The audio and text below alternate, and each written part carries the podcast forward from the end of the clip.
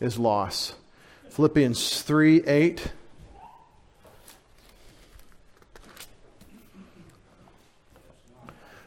Hey, I like your mask. I think I, when I see that, I feel like I should kneel.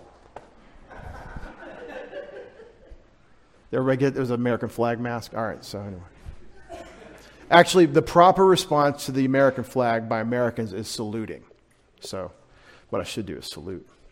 We're in Philippians chapter three, and it's some of the most awesome, uh, encouraging spiritual life material in the New Testament. I, it really is. It's that place in Philippians where you're reading along, you know, casually reading, and you hit this, and it, oh, yeah.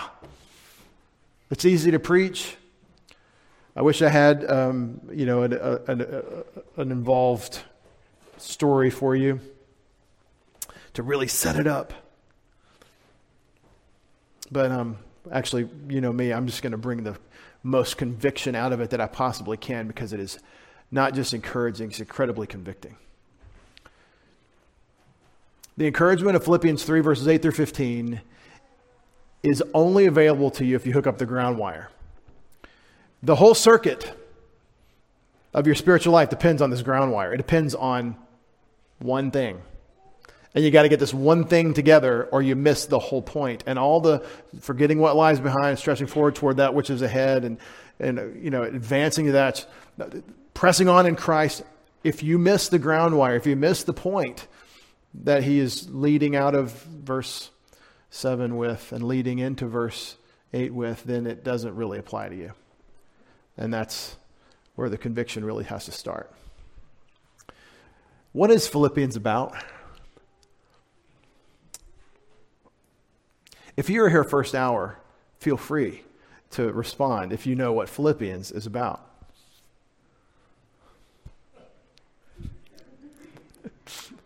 That's awesome. It, it, if you, I know some of you are like, I, I know, but I'm not going to say it. First few minutes of last hour we went through, and if you if you want to catch the recording, if you didn't see that one, we summarized Philippians chapters one and two. To, to get us back into context, okay? What's Philippians about? It's the fellowship of the ministry of the gospel. That's the topic of Philippians. It's fellowship in the together with God and with one another in the ministry of the gospel. That's that's what this book is about. In our context, Paul has just warned us. Well, in verse one, he has commanded rejoicing in the Lord, and we could spend all week talking about how you rejoice in the Lord. And the key is the Lord. You got to be in the Word to rejoice in the Lord. But then in verses two through seven, he says, look out for the opposition. There is opposition to the ministry of the gospel in this community of Judaizers who add to the gospel of the grace of God.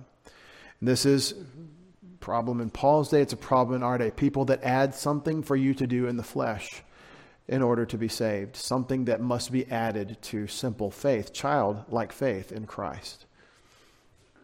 I would include baptismal regeneration in this category. People that say you need the water physically to save you, so that the work, the act of you receiving baptism is itself in addition to simple faith in Christ.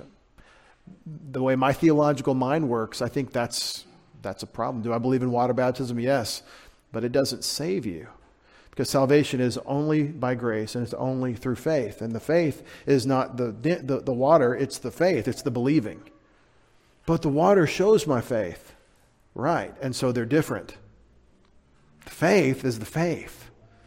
And it isn't the it isn't the act, the, the the doing. The doing shows. And even James two, which is talking about the experience of the Christian life, it's talking about you walking in a life of faith rest. And James two is even asking whether someone's a Christian or not. It's telling Christians to walk by faith. In James two, if I'm showing you my faith by my works, then faith and works cannot be the same thing. And that's Ephesians two, eight, and nine. By grace through faith and not of works, lest any man should boast. What I'm saying is the Judaizers would add circumcision and the keeping of the law, the Mosaic law, to the spiritual life of the believer. And that's a big no-no, according to the Apostle Paul. His first epistle, which we summarized early on in the Christian life of Paul, he says, th- says it this way, Galatians chapter three, "You foolish Galatians, who has bewitched you, before whose eyes Jesus Christ was publicly portrayed as crucified? This is the only thing I want to find out from you. Did you receive the Spirit by the works of the law, or by hearing with faith?" Or literally, the hearing of faith. Are you so foolish, having begun by the Spirit? Are you now being matured, brought to spiritual completion, maturity, teleioi? Are you being perfected by the flesh? See, he doesn't even allow for the rituals of, of God's law for covenant Israel. He doesn't allow that to be part of the normative spiritual life of the believer today. The, the flesh works of the Mosaic law do not mature you. So that idea, the third use of the law or whatever, that's an interesting theological suggestion, but it's not what, what we read here in the text. Did we say that the law is bad or useless? No, no. The, all Scripture is God-breathed and profitable for doctrine, reproof, correction, instruction, and righteousness. Second Timothy three sixteen tells me how to relate to the Word. It teaches me God's righteousness. But you don't keep a bunch of rules, and you don't do sacrifices, and you don't do whatever the, the, the observances that God set up for Israel as your practices that are going to mature you in the Spirit. It's not how it works. You started by faith, you proceed by grace through faith. Well, this is what Paul is doing in, uh, in our context. He's correcting the error of the Judaizers and warning the Philippians against them. Let's do it real quick. Beware the evil workers, the dogs, the mutilation. That's the false circumcision. It's people that are that are misunderstanding what circumcision is. For we are the circumcision. We are the ones dedicated to the Lord, the ones who by the Spirit of God are serving, even those who are boasting in Christ Jesus and nowhere else, those who have put no confidence in the flesh. See, this is why I say all is lost. Anything you have that is is in competition with Jesus Christ as your sense of self, of glory, of purpose, of whatever, you need to get rid of it. It's the thing that's keeping you out of the mission. It's the thing that has you not on mission.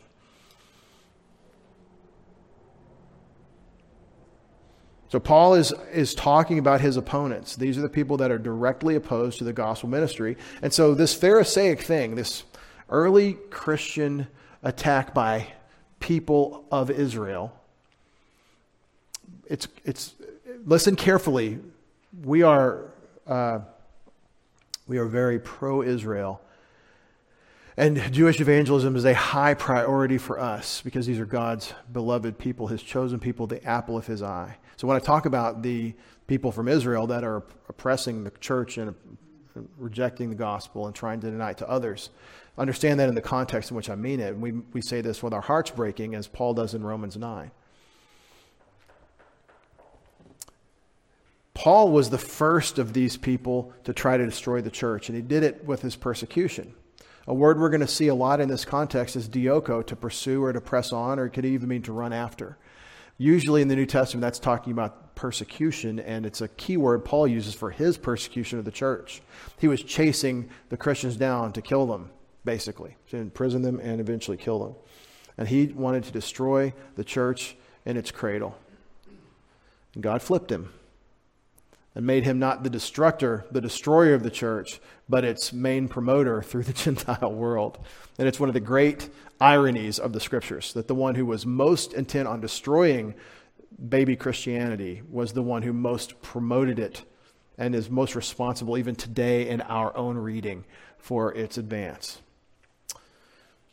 But these same uh, these people that, from the same background are now coming with a different message. It's a different group too, but th- there's a yes, Jesus, but also the law. Yes, Jesus, but also circumcision. Yes, Jesus, but this other, um, these other things. And you, you know, let's let's line you up for surgery, gentlemen. And they're coming behind Paul, and they're denying the gospel of grace that Paul is preaching. And that's Galatians chapter one. If anyone, the eye or an angel from heaven comes with a different gospel, he's to be accursed. The gospel you've received of faith in Christ, that He died for your sins. It's the faith alone in Christ's gospel. Anything else, he says, that's a curse. Even the good things of the Mosaic law. The law is perfect and good and holy and righteous when you understand. I mean, it is that, and you need to understand, therefore, how it applies. But Paul says, we are the true circumcision, the tr- truly dedicated to God, because there's no confidence in us except in Christ. There's nothing about the flesh that commends us. Although I might have confidence in the flesh. Now, here's what he does. He's setting you up to understand the pressing on in Christ of three eight through fifteen by telling you all that he could, could claim as a boast. I might have confidence in the flesh. If anyone thinks he should be confident, I'm more. Circumcised on the eighth day from the nation of Israel, of the tribe of Benjamin, a Hebrew of the Hebrews, according to the standard of the law, a Pharisee. According to the standard of zeal, a persecutor of the church, according to the righteousness which comes about by the law, not God's righteousness. The law cannot give you God's righteousness. The law, if the way they were trying to keep it, would only pr- produce um, a shoddy relative righteousness. And unless your righteousness exceeds the scribes and the Pharisees, you cannot enter the kingdom of heaven, says the Lord Jesus in Matthew five. But according to the righteousness from the law, blameless. Does Paul, does Saul of Tarsus need a savior? Yes. Could he claim Pharisaic ascendancy without a savior? Yes. You see the other gospel in part. It's alive and well today. It's not necessarily Jewish. It's everywhere. It's anything where man is going to, well, I mean, we're good enough. Any claim that we're basically good enough is this relative righteousness.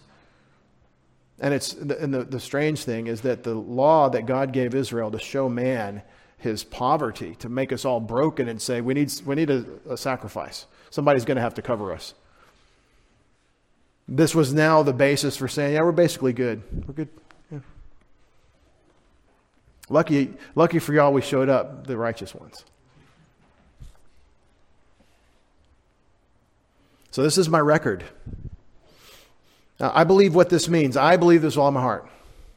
That the people coming behind Paul don't hold a candle to Paul's Jewish bona fides. Bona fides? Bona fides. Fides? It's just not bona fide. We know that. All right.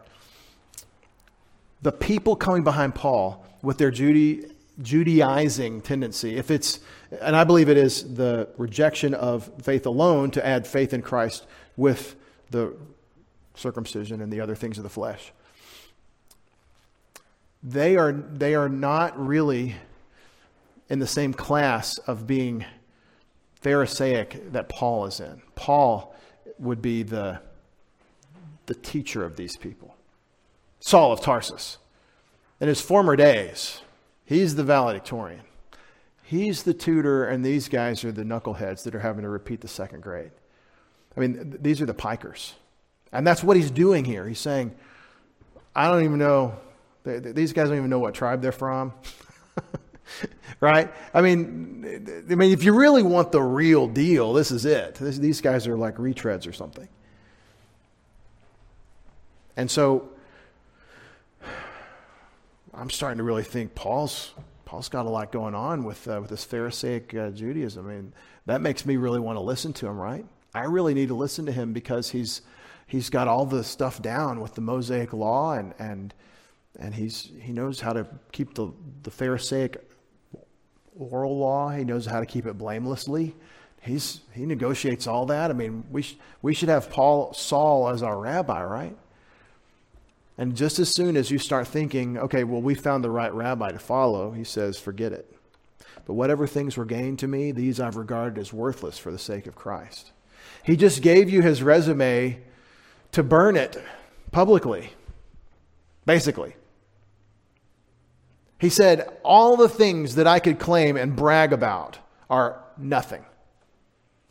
Whatever were a gain to me, I have to consider them worthless. Now,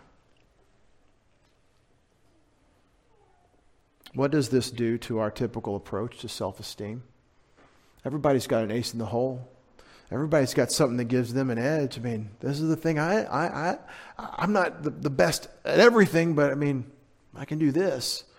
He just cuts that right out from under you. You don't have any legs to stand on. He says, there's nothing good about me but Jesus. There's nothing. Because anything that rises in my sense of self to be alongside him, it's a counterfeit. It's it's a it's a pretender. I've regarded these things as worthless for the sake of Christ. What discipline is necessary for you and me to be like Paul and to take all the things about us that there's a there's a community that'll look at your resume and say, wow. And you say, even in that community where, yeah, you know, I'm kind of a big deal.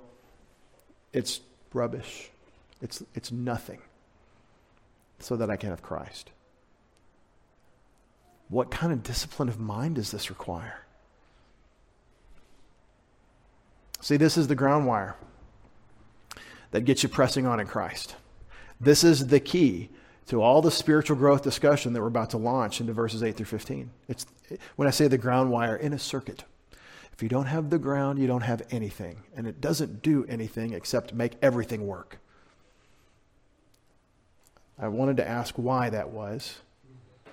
It made me a theologian. Because God, next question.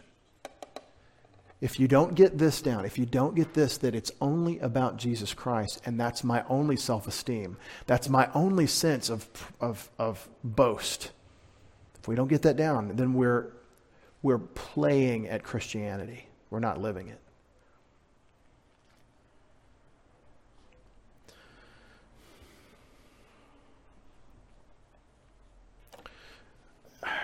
These words could sound bullying.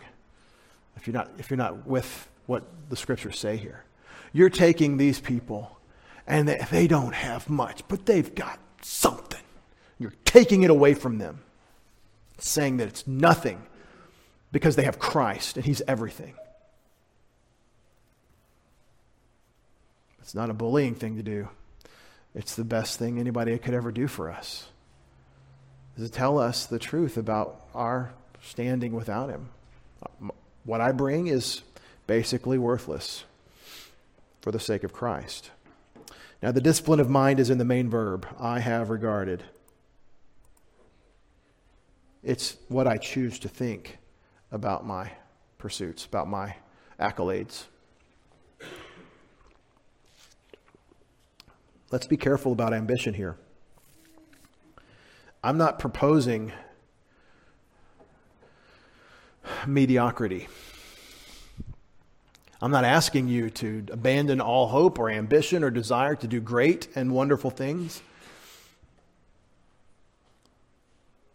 We choose to go to the moon and do the hard things, not because they are easy, but because they are hard. Something like that.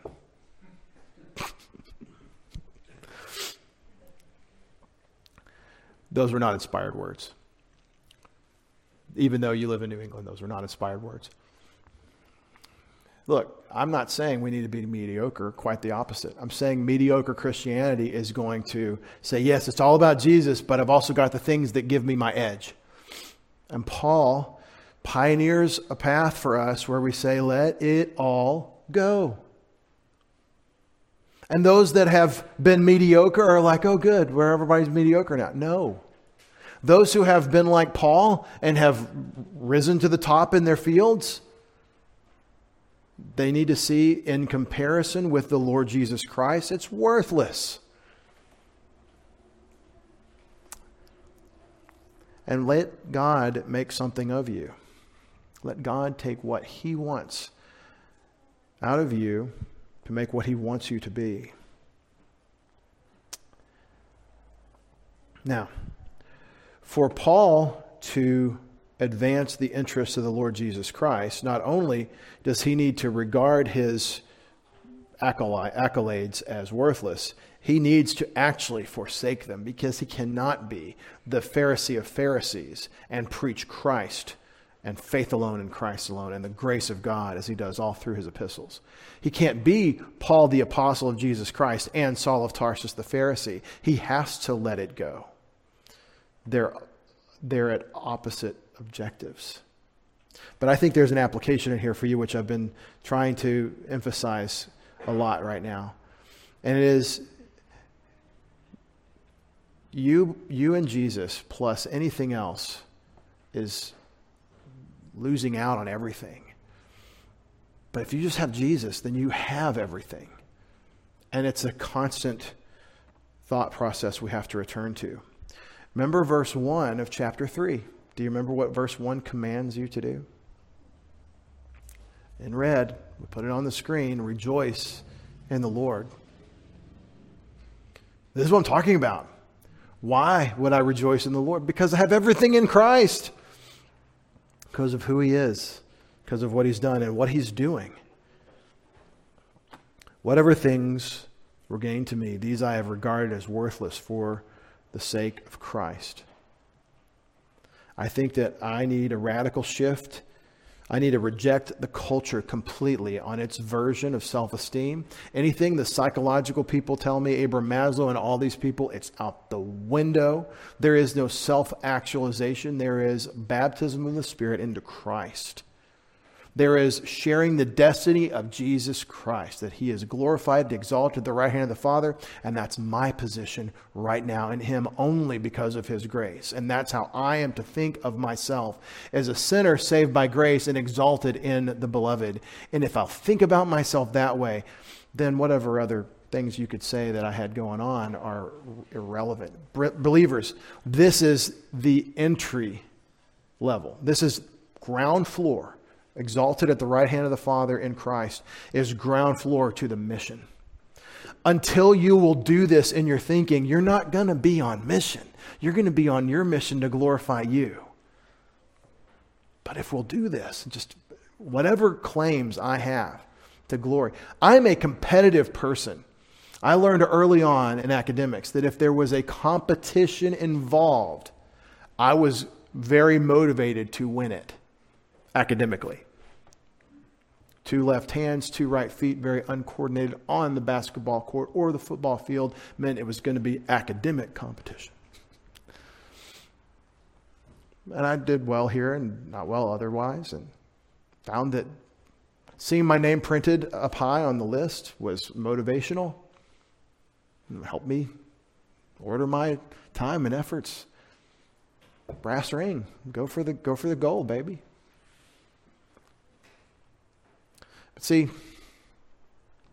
I had a problem of motivation. I was looking, I was looking at the wrong objective when that was motivational for me. And I think there's a value to healthy competition. Don't get me wrong. But if that's what really motivates you, then you're not here where Paul is. Whatever things were gained to me, these I've regarded as worthless for the sake of Christ.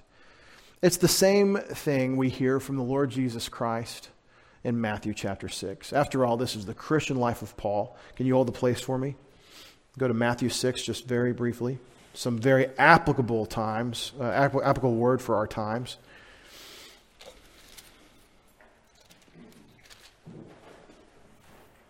I've been sharing with you in Matthew six quite a bit lately. Again, it's it's so foundational in the Um, platform of the Lord Jesus Christ and his earthly ministry, the Sermon on the Mount. And people say, you know, there's this huge distinction between Paul and Jesus, and and they don't understand how you square Matthew's calls to discipleship with Paul's calls to faith alone in Christ. And this is not hard at all. Matthew's writing to Christians who have already trusted in Christ as their Savior, and they need to disciple up. That's what that's the way these things relate. But listen to the platform of the Lord Jesus, who says, after teaching his disciples to pray, whenever you fast, do not put on a gloomy face as the hypocrites do. That's verse sixteen of Matthew six. For they neglect their appearance so that they will be noticed by men. There it is. This is something they have a boast in that other people will value. And they're not thinking of God's valuation. They're thinking of the way people think of them. Truly I say to you, they have their reward in full. What? Their reward in full. Matthew six one. Beware of practicing your righteousness before men to be noticed by them. Otherwise, you have no reward with your Father who's in heaven. It's all about who is giving you the reward. If you want man's applause and approval and accolades, you can get them. But if you want the Lord's applause and accolades and approval, you're going to have to disregard everything else and just go after that. And be very careful that you just go after that. Verse seventeen, but when you fast, anoint your head and wash your face. See, you don't show up all looking, walking dead like zombie. Oh, I'm fasting. No, you show up and and they may notice that you're a little lighter, but you don't look like you're, you're not avoiding hygiene to, to put on a fasty face. You're putting on, you, you took a shower. So that your fast will not be noticed by men, but by your Father who's in secret, and your Father who sees what's done in secret will reward you. Do not store up for yourselves treasures on earth, where moth and rust destroy and where thieves break in and steal. Does this mean we're not supposed to have a bank account? No, it means you're not supposed to treasure your bank account. It's about the attitude. It's about the heart. Where is your treasure? It, it's not about the physical money. It's about what you do with it. And I'll prove it in what he says. He says, store up for yourselves treasures in heaven where neither moth nor rust destroys, where thieves do not break in and steal. For where your treasure is, there your heart will be also. It's where you're thinking. It's where your heart is tending. Now listen to it. The eye is the lamp of the body, so that if, if your eye is clear, your whole body will be full of light. But if your eye is bad, your whole body will be full of darkness. If then the light, the eye, the thing that's to illuminate you, is dark, the light in you is darkness. How great is the darkness? So what you're looking at will determine if you're illuminated. And so if you're looking at God, you're illuminated. If you're looking at things, darkness. And so store up your treasures in heaven. Does that, does that convey over into the physical bank account situation? It does. But that's not primarily what he's talking about. He's primarily talking about what you treasure. What are you spending your time, your money, your resources, your energy, your effort? What are you spending your life on is the question. Spend it on eternal currency so that it's stored up in heaven. And there your heart is where it belongs, focused on the things of God. And listen to what he says. No one can serve two masters, for either he will hate the one and love the other. He will be devoted to one and despise the other. You cannot serve God and wealth. Does it say you can't be wealthy? I mean, God is the most wealthy. Jesus is the heir, the one who inherits all things. Wealth in itself isn't the problem. What does he say? He doesn't say you can't serve God and be wealthy. He says you cannot serve God and serve wealth. It's where your treasure is. It's what you're serving. This is the attitude. So does Paul not have his incredible Hebrew understanding of the Old Testament after all that training on Gamaliel and all that he received? Does he not have great insight into the Torah? No, he's using it. The dots are connecting. It's where the treasure is. It's where, it's where he has his value. It's in God. It's not in his great learning. Now, I have to, when I'm preaching Matthew six, I have to remind you that everyone from the poorest person that you have ever seen, the guy at the right, no right turn on red, that's asking you for money, to the person that's too proud to ask you for money but has a shopping cart that they've stolen with a bunch of junk in it because they want to have something in this life. Everybody on the planet is about to be corrected by you cannot serve God and wealth. This is not the, the, the sermon against the rich man. It's the sermon against the man who treasures anything but God. Listen to it, because he, he, he takes you from you can't serve God and wealth to you serving wealth by going after the necessities. Serving wealth. Jesus is a complicated preacher. Look at the shift he takes from verse twenty-four to verse twenty-five. You cannot serve God and wealth. For this reason, I say to you, do not be worried about what you will eat, what you will drink, nor for your body, what you'll put on. Is not the body more than food? The, sorry, the life more than food and the body more than clothing. He, he shifted. You can't serve God and wealth. So all the rich people are like, oh, the second house, huh? And he's not even talking about that now. He, he shifts over and says, you who are going to order your lives around whether you eat a meal or not. That's a, that is the use of wealth. It's the use of means. And it's not wrong to have a meal. He's saying, if that's your focus, if that's where your treasure is, that you just have the basic necessities, then you're still serving wealth. That's why, see, it's unfortunate, these little um, headings in my Bible, it says the cure for anxiety here. Like it breaks verse twenty-four, twenty-five. twenty-five starts with, for this reason. Jesus is is absolutely, the his material that he's teaching here is the seed out of which Paul's entire ministry grows in the gospel. Seeking first the kingdom and his righteousness.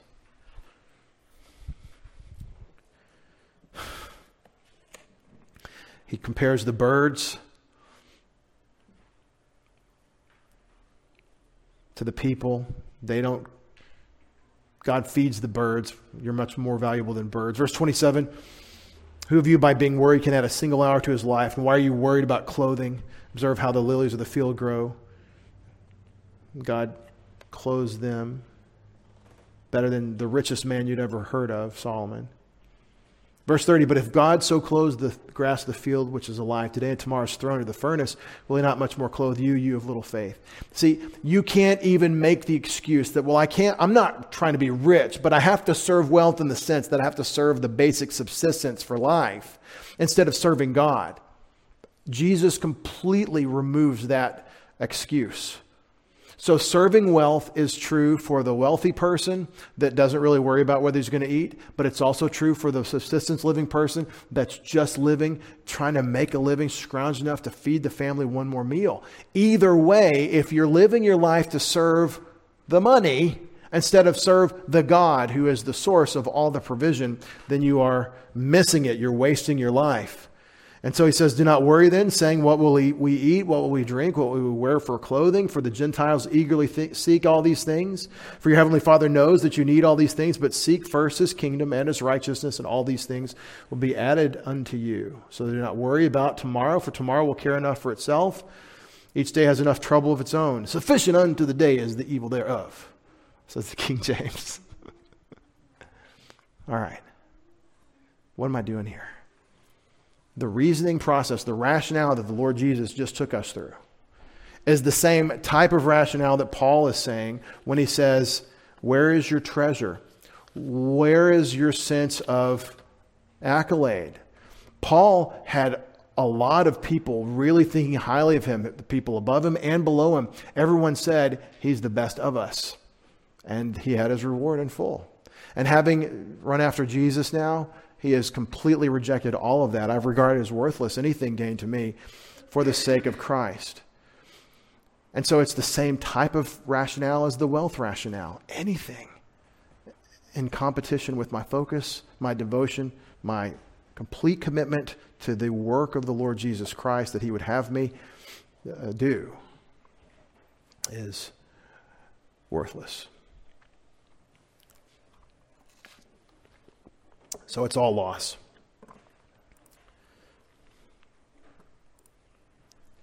But moreover, I regard all things to be loss. Zamion. Zamia. All things to be loss. I looked this word up in how it's used in the Septuagint, the Old Testament translation uh, into Greek, the Hebrew into Greek.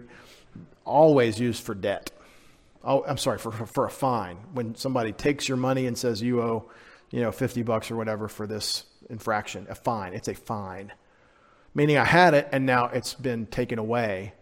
And what was before a positive is now a, uh, gone. I regard all things to be loss on account of the surpassing greatness of the personal relationship knowledge. That's my understanding of how he's using gnosis here of Christ Jesus, my Lord. I know him, not to know about him. It doesn't just mean that I've trusted in him. It's that this is my life, is to know him. On account of whom? The all things is the Greek. The all things I have suffered loss and in regard to be skubala, so that I may gain Christ. Could you check the pronunciation of that word there, Pastor Dave? Skubala. Skubala. not skubala, skubala, that's the way it's written in Greek. Some of you know that that's the bad word in the New Testament. I was taught by one of my favorite Greek professors that this word is equivalent to S H I T in English. Harold Honer said it. He didn't spell it. He wasn't in church. Oh, on Sunday. That wasn't the worst thing that was said in the halls of the institution I was in. Anyway, um, so I went and looked it up. Is this how this is used? Do you find this used in a vulgar sense? In the classic literature, I was able to find this word is generally just used for excrement. It's a common word for excrement. But let's make no, mis- no mistake. We're talking about human feces, the thing that uh, you want least to do with at all, ever. And uh, civilized people have often made it a habit to remove this as far from us as possible. We read in the Mosaic Law, the uh, the latrine protocols for a civilized people is to get this away from the camp and to protect the sanitation of the community and the health of the community by removing it far from us. The uh, gold, the good old seven-gallon toilet was a very uh, wonderful American thing that has been tragically replaced by this ridiculous um thing that you have to, you, just with your toilet, if you have little kids, or if you're, you know, y'all that are about to get little kids, just buy a toilet auger now and have it on hand. You're going to need it.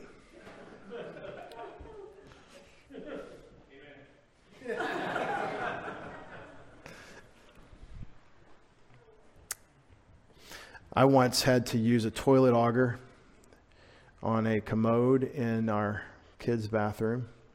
It's the kids' bathroom. It's really the bathroom that is not in the master bedroom, you know, the, the kids' bathroom. When adults come over to our house, we should probably bring them into the master. I go, just go in our bathroom. But anyway, um, I once had to use the, I learned all about the toilet auger because there was something wrong with the commode. And so I watched the YouTube video on how to work it. I don't know what I would do without that. I'd probably call Mike. And he'd probably have to come over and say, okay, watch. This is how you do this. What a toilet auger is, it's a long pole that has a, a, a thinner pole in it and a long snake.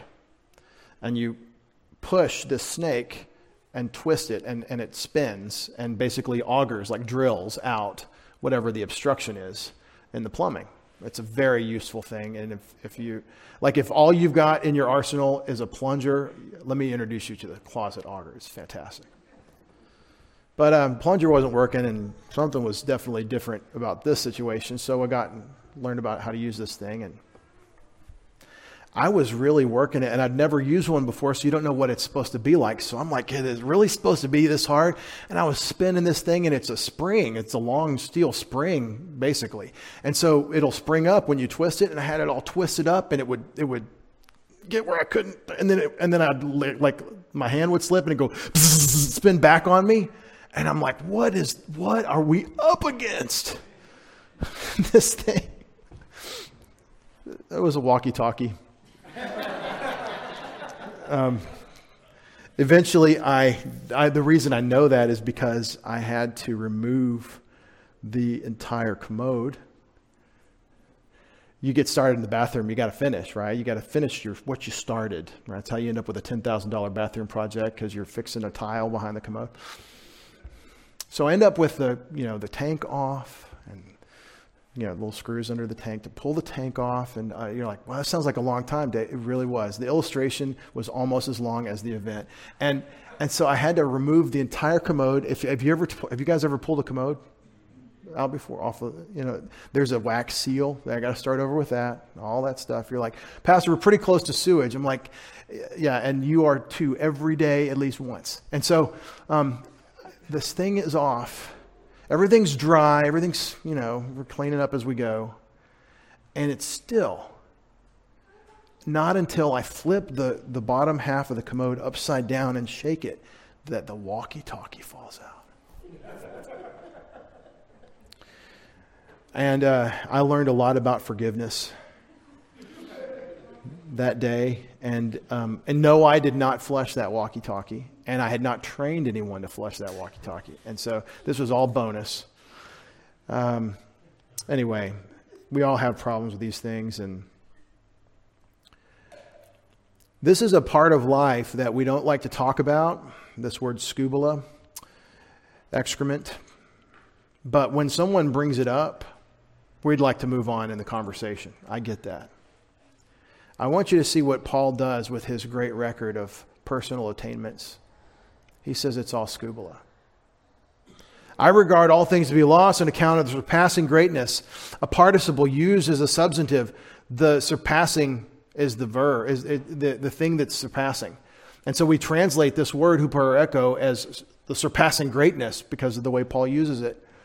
And what's the surpassing greatness? There is nothing greater than knowing Jesus Christ, my Lord, on account of whom, Jesus, I've lost all things, and I regard to be skubala so that I may gain Christ. Everything is basically dung.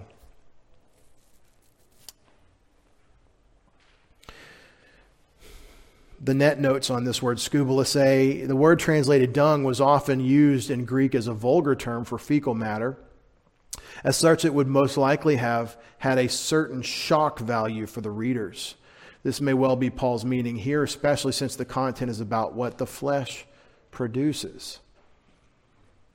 Let's get off our high horse and recognize what we do when we boast in anything but the Lord. We're little kids playing with something we should never really be touching. And if you feel dirty when we think of it that way, that's how you're supposed to feel from what Paul says. Moreover, I regard all things to be loss. Zamion. Everything is loss because of the surpassing greatness of the knowledge of Christ Jesus, my Lord, on account of whom I've suffered the loss of all things. Woe to us if we aren't with Paul, having lost everything. Now, this is what we mean when we sing, let goods and kindred go, this mortal life also. It doesn't mean that you're walking around in, in a sack and you've defaulted on your mortgage and everything's been repoed. That's not what this means. It means that everything else that might shadow away from this focus, I reject. And I regard it, that's all things, to be skubala, so that I may gain Christ. There is a loss and a gain in this calculation. And this sounds just like the Lord Jesus when he says, the last will be first and the first will be last. Those who save their lives will lose them, and those who lose their lives for my sake will find them. It's Jesus teaching on there's nothing but me.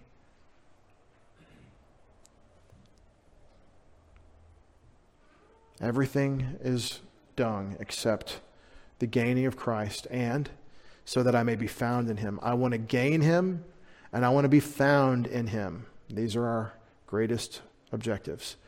And this is what being found in him looks like. Not having my own righteousness from the law, but the righteousness through faith in Christ. That is the righteousness from God upon the basis of faith. Christians, we're rehearsing things that you have. We're talking about what you already have, and this is what we do. We're sitting there with everything, and we disregard it and then worry about skubala. This is the attitude adjustment, and this is the ground wire. You want to press on in Christ? Then you need to let it all go.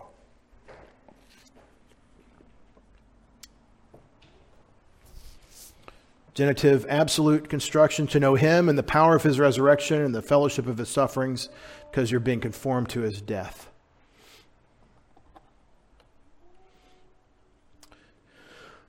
What do we want, Christians? What do you want? Paul just told you what to want. It's awesome. What do we want? We want to be found in him. We want to have the righteousness of God. We want to know Christ. We want to know the power of his resurrection. We want to know the fellowship of his sufferings. We want to be conformed to his death. These are a list of things that properly wanted, and also recognizing you have, give you a sense of self. This is who you are in Christ. I'm not just somebody that is trusted in him and, you know, I struggle here and there. I'm somebody that for me to live is Christ and die is gain. Someone who can rejoice in the Lord. Again, I say rejoice. This is Christian privilege. I hear a lot about privilege lately. I like to tweak it all the time. You know who's privileged to have this? Anybody who believes in Jesus as his Savior and then pays attention to what the apostles have given us. By the way, why do I say the apostles? I was just reading Jesus' words in the sermon. Why do I say the apostles? Because you and I have none of Jesus' words except the apostles and their associates wrote them down. I was just giving you what Matthew was preaching in the words of Jesus. Now we're hearing it from Paul. This is the Christian life, and it is the Christian life of Paul, where Jesus, just as he said in the Gospels, it's all about me. Paul says it's all about him.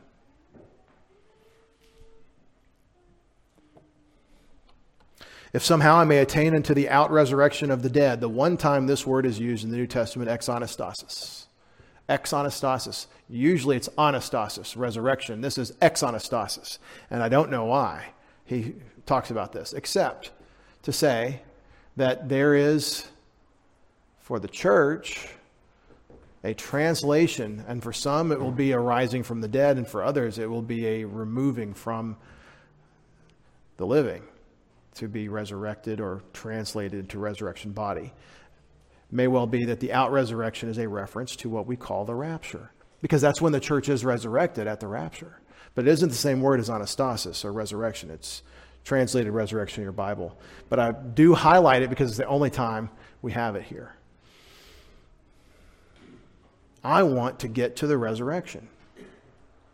When's the last time you thought about the goal for my life is to get to the resurrection? I know all of you um, grace-oriented believers have figured out that you have life because you have Christ and that no one can take you from his hand, so that the resurrection is part of your package of inheritance assets that cannot be removed from you. And that's true. But are you thinking about living your life toward the resurrection? Because at the resurrection is the judgment seat of Christ. So how you arrive there has everything to do with how you live right now. Yes, you're going to get there, but under what, in what condition? My prayer for you is that it won't be so as through fire in First Corinthians three. Not that I've already laid hold, lambano, to lay hold of, to grasp, to receive. Not that I've already gotten what I'm talking about, or that I've already become teleioi, uh, tel, uh, teleioi, that I've already become mature or complete or perfect. But I press on, dioko, so that I may also grasp that for which I was laid hold of by Christ Jesus. Now, Jesus is really complicated in Matthew six. Paul is really complicated in Philippians three twelve. Listen to what he says. I press on so that I may grasp that for which I was grabbed hold of by Christ. Okay, Jesus grabbed me because he wants me to get this thing that he's telling me to reach for. So he grabbed me and he's saying, now go get this. And that's what that means. That's what that construction means. And boy, is it fun to translate. I press on so that I may also grasp that for which I was laid hold of by Christ Jesus. Brothers, I do not consider myself to have laid hold, but one thing I do, by forgetting the things behind, by straining forward to reach the things ahead, according to the standard of the goal, I press on for the prize of the upward call of God in Christ Jesus. What is he talking about, pressing on? What is he talking about? I'm just, you know, keeping the faith. I'm listening to the word, taking notes. What's he talking about? Pressing on. What's Philippians about? He's talking about the fellowship with God and the ministry of the gospel. And the pressing on is the work that he's been called to do.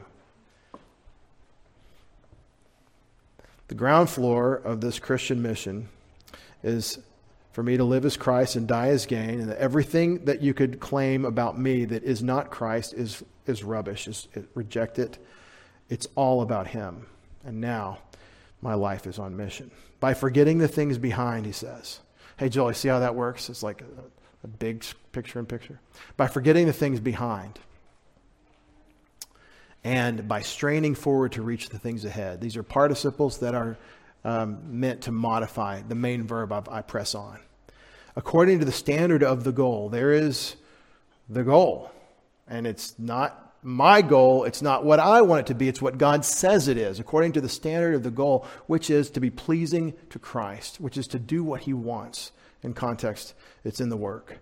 According to the standard of the goal, I press on.